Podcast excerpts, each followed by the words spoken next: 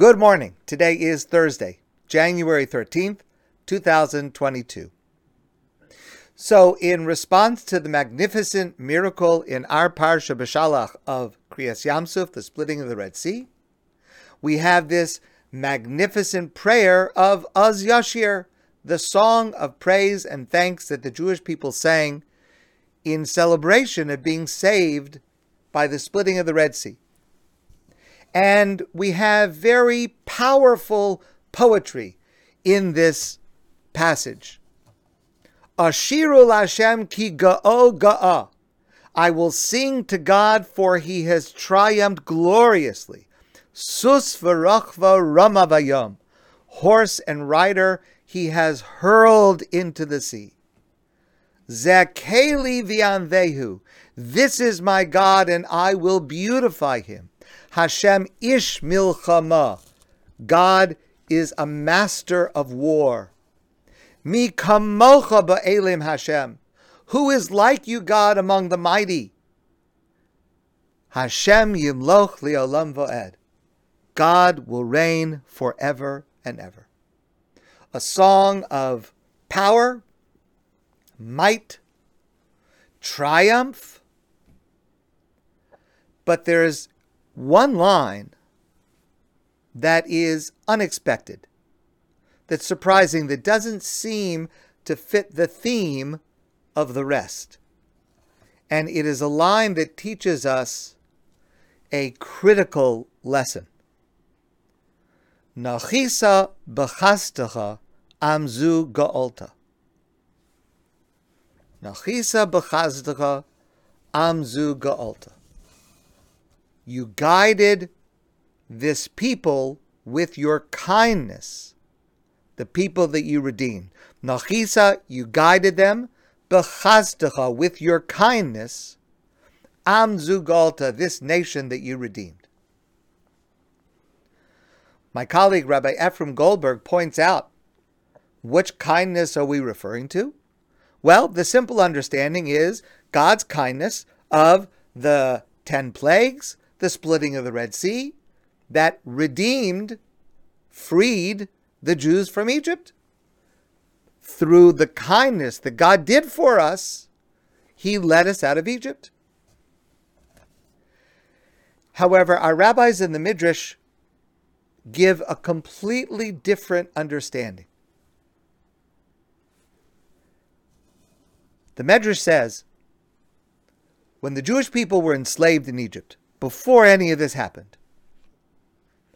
They felt the bleakness and the hopelessness of the situation. And so they assembled together as a group to try to figure out what can we do? The Chafetz Chaim explains this medrash as follows. The Chafetz Chaim explains that when the Jewish people realized that they could not come up with a strategy to end the persecution and the suffering, and it was increasing every day,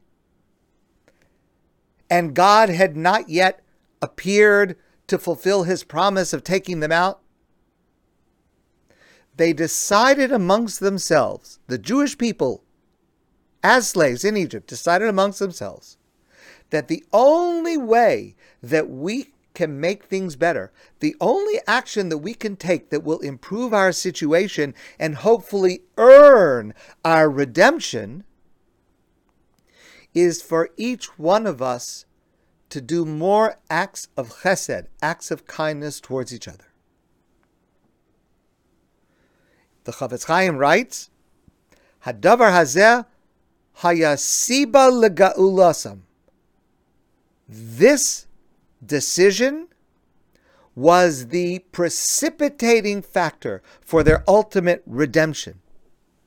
The kindness that they showed one another was the catalyst and the cause of their salvation. And the Chafetz Chaim continues. This is the meaning of our pasuk, and we say this pasuk every day when we say Az Yashir. And it's important that we say this prayer every day. because this lesson, for so many of the other lessons also, but this lesson in itself is so vital for us every day, so relevant to us. Every day we say these words, Nachista b'chazdecha. You led us out with chesed, with kindness, with our kindness. It was our performance, our willingness to do acts of kindness that caused you, God, to lead us out. Because, and here's the bottom line when we show kindness to others, God shows kindness to us.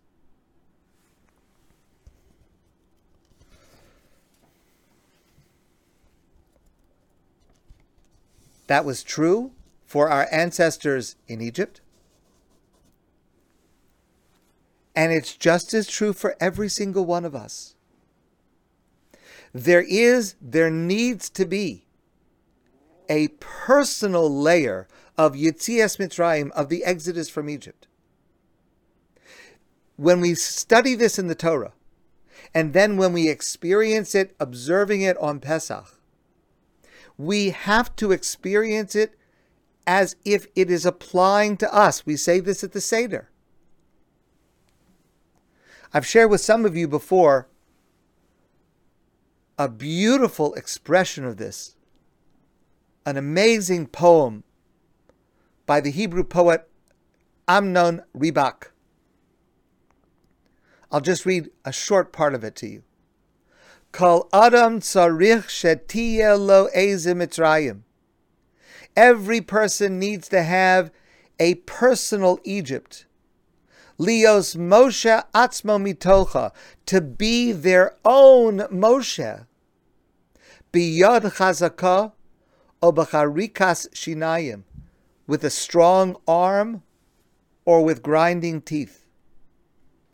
Kol adam tzarach lo mitzrayim. Every person needs to have a personal Egypt. Ligol atzma mimena mibeis avodim. To redeem themselves from it, from the house of slavery. Latzeitz b'chatzi lel el midbar hapchadim to go into the middle of the night into the desert of fears. Litzod hayashar el toch hamayim, to march straight into the waters. Lir osam niftachim mipanav latzdadim, to see them open on both sides before him. Kol adam tzarach shetilo ezim mitzrayim, every person must have their own personal Mitzrayim, their own personal Egypt, Virushalayim, and their own personal Jerusalem. Umasa aruch echad, and one long journey, Lizkar oso that they will remember forever.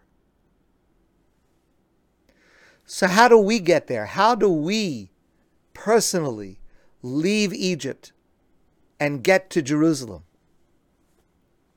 How do we deliver ourselves from our terror and great darkness now? How do we get from our personal Egypt that challenges us in our own life and get from there to Jerusalem? And the answer is the same way through chesed, through acts of kindness towards each other. Now, there are many forms of chesed. Permit me to share a story that exemplifies a less obvious but extremely important aspect of this. I've shared this story with some of you in the past. It's an incredible story. In 1968, Shirley Chisholm was elected to the U.S. Congress representing New York's 12th District, which includes her neighborhood of Crown Heights in Brooklyn. And with her election, she was the first African American woman elected to Congress. But she very soon found out that her career was going to be stunted due to race because there were Southern politicians who were against African Americans serving along with them in positions of leadership, and they blocked her assignment to the committees that she wanted, and they assigned her to the Agriculture Committee, a place where she would have no influence. Because remember, she represented mostly Jews and blacks in Brooklyn, mostly poor Jews and blacks in Brooklyn, Crown Heights. There are no farmers in Crown Heights. So how is she going to help them if she's on the agriculture committee? She's got nothing to do with agriculture. No, there, and there's no way for her to help her constituents with agriculture, which she has no connection to. And she was very frustrated right at the beginning of her career. Her friend and colleague, Anna Jefferson, said she was trying to help poor people. She was interested in taking care of the issues in the inner city. That committee, the one she was assigned to, the Agriculture Committee, had no power to do that. This part of the story is told by David Luchins. Luchins was an advisor to Senator Daniel Patrick Moynihan, later professor of political science at Touro.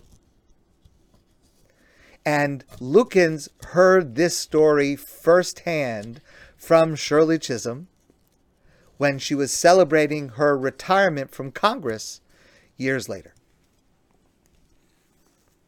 So at that moment, 1968, as Shirley Chisholm was being blocked from being able to accomplish anything in Congress, she received a call from the secretary of the Lubavitcher Rebbe.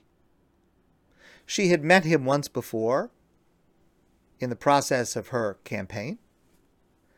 And the secretary said, The Rebbe wants to see you. Please come to his office.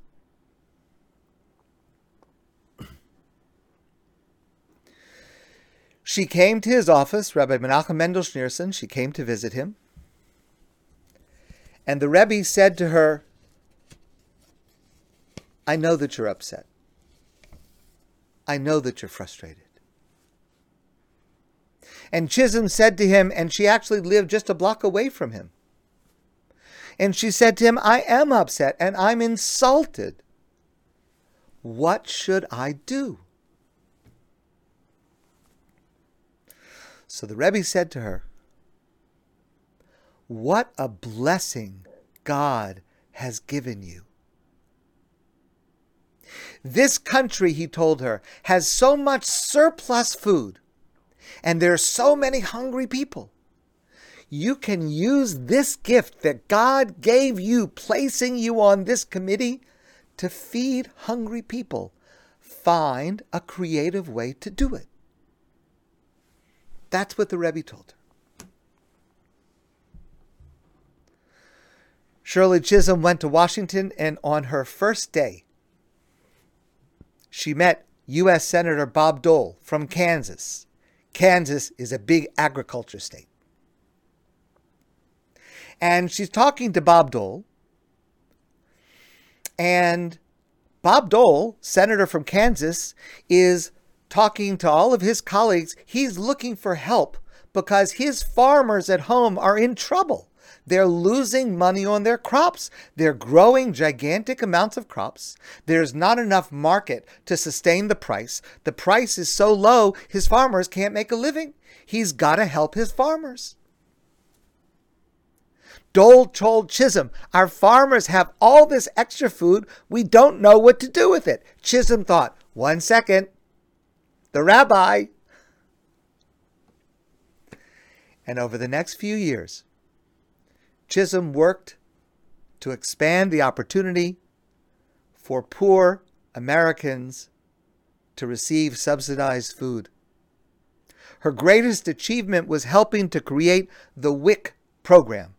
WIC stands for Women, Infants, and Children, and it's based on a White House conference in 1969 on food, nutrition, and health that recommended targeted food supplements of milk and cheese and other essential foods for high risk pregnant women and their infants. And Chisholm championed this idea, and it became law.